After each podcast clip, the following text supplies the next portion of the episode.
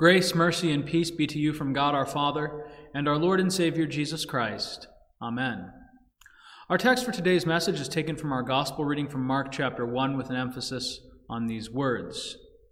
Jesus said, Follow me, and I will make you become fishers of men. This is our text, dear brothers and sisters in Christ. Amen. A boy and his dad were enjoying a family hike on a trail in the woods when, at a narrow pass in the road, they came across a good sized log from a downed tree which was blocking their way forward. The boy, wanting to be helpful and to impress his old man, said, What do you think, Dad? Can I move it out of the way? Dad surveyed the scene and he sized up his son and he said, You know, I think you can just manage if you use all the strength you have.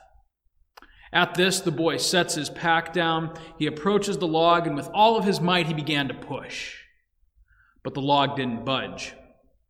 Wrapping his arms around it as far as it would go, he squatted, and at the bottom, he tried to lever using his knees, but to no avail.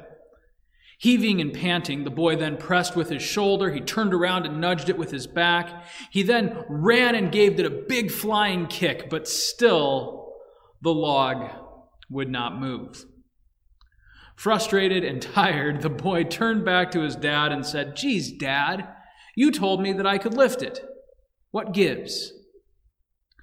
Smiling playfully, his dad replied, No, son, what I said was that you could manage if you used all the strength you had. But then you went on alone, and you didn't even ask me for help. The boy understood his dad's meaning immediately. Combining their strength, the man and his son were able to clear the path. Now, the dad's point, of course, was this that his son's strength was not only his own. Relying on his father for help enabled him to do something that would not have been possible all by himself. I ask you today, friends, have you ever had a job or have you ever been given a task for which you were woefully underprepared?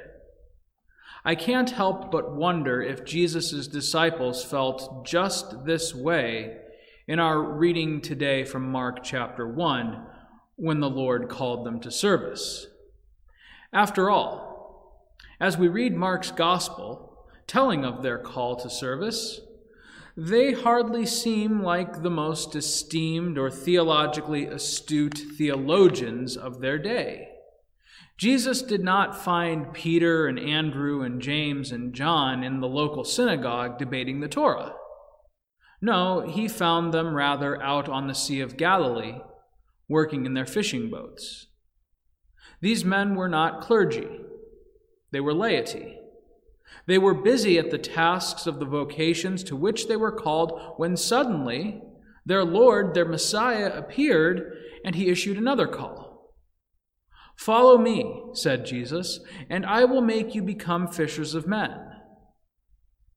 On their part, the disciples' response, we read, was one of courage. Peter and Andrew immediately dropped their nets and they followed him. James and John left their father Zebedee, poor guy, right in the fishing boat with his hired servants, and they too followed him. All of them, seeing the importance of the call that Jesus had issued, dropped what they were doing and they went to attend to the greater work that they'd been given. For me, I look at this text and I am tempted in my sinful nature to think that these disciples were perhaps just a little foolhardy or in the case of James and John, even, a bit selfish in leaving their father with the hired hands.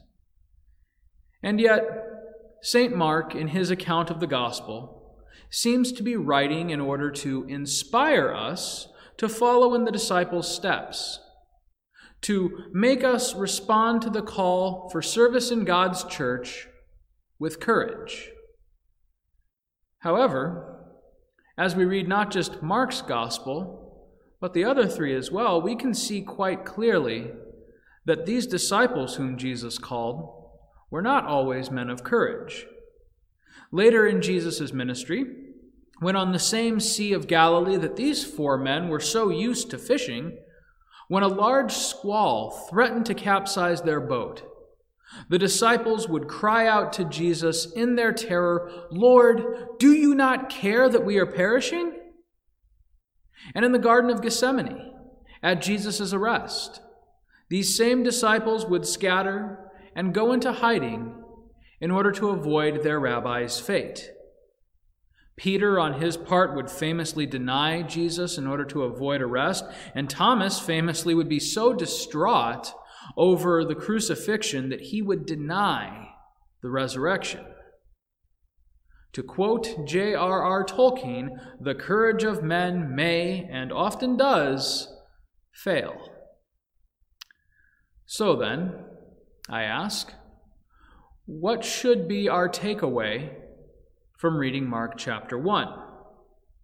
To be like the disciples, but not be like them at other times? Hmm. Well, what about to follow Jesus until it's hard to follow Jesus? Oh, wait, I have it. Have courage until maybe those times that you don't have courage. Friends, none of these hit the mark. Allow me to reorient the way that you think about this text and, more broadly speaking, the way that you think about the courage it takes to follow Jesus. Let's start with this statement. This reading from Mark chapter 1 is not, in fact, about the disciples. Service in the church, for that matter, is not about us. It is not our abilities, our strength, or our courage. I pray that you will be relieved this morning to hear that ministry in this congregation is not about you, nor is it about your pastors, for that matter. It is always about Jesus.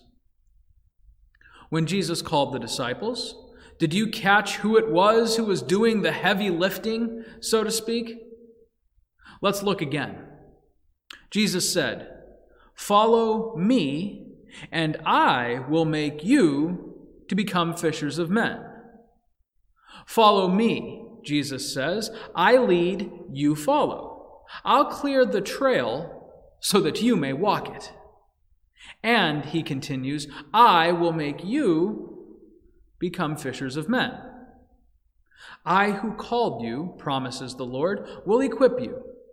I will give you my strength, my spirit, to put the words in your mouth to minister good news to your neighbor.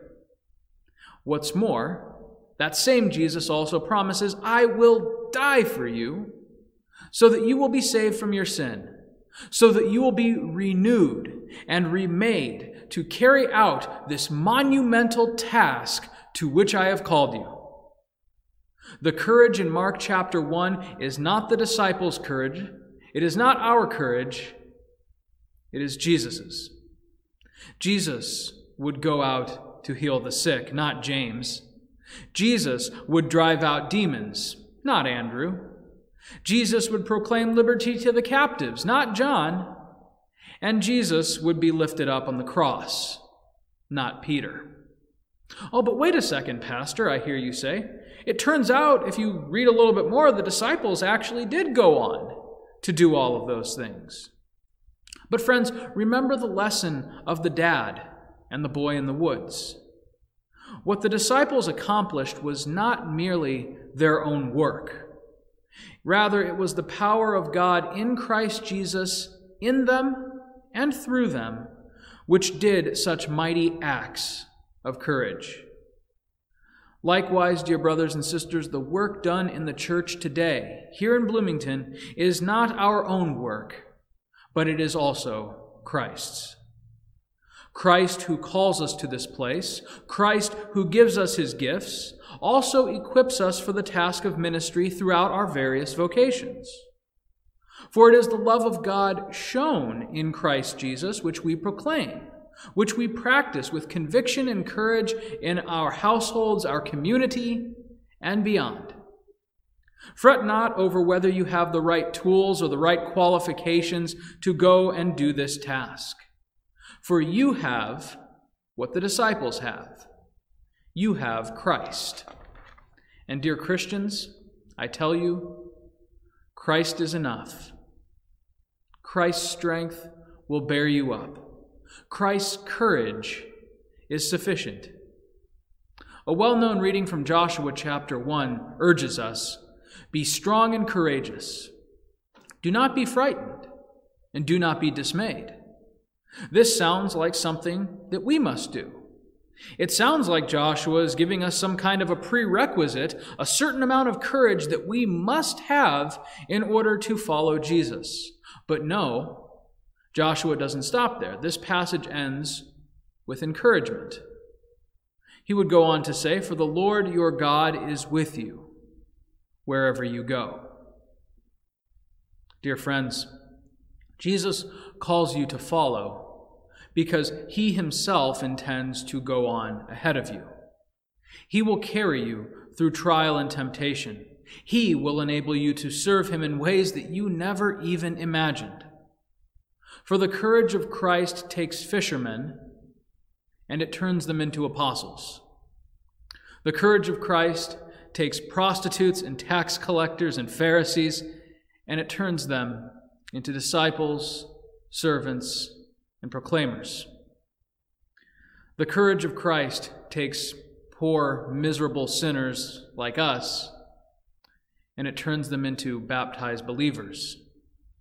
It turns them into pastors or elders or deacons, Sunday school teachers, choir singers, ushers, trustees, stewards. By the call of your Lord, you dear brothers and sisters in Christ, you are given to serve in your homes, in your communities, and beyond. Therefore, I urge you this day, as Joshua did, take courage, for Christ the Lord has gone on before you. Follow on the path that his footsteps trod, and he will give you all things needful for the task ahead. Therefore, Go out from this place, wherever you are called, in the name of Jesus, who has made you his fishers of men. In his most mighty name, Amen. May the peace of God, which far surpasses all understanding, guard and keep your hearts and minds in the same Christ Jesus unto life everlasting. Amen.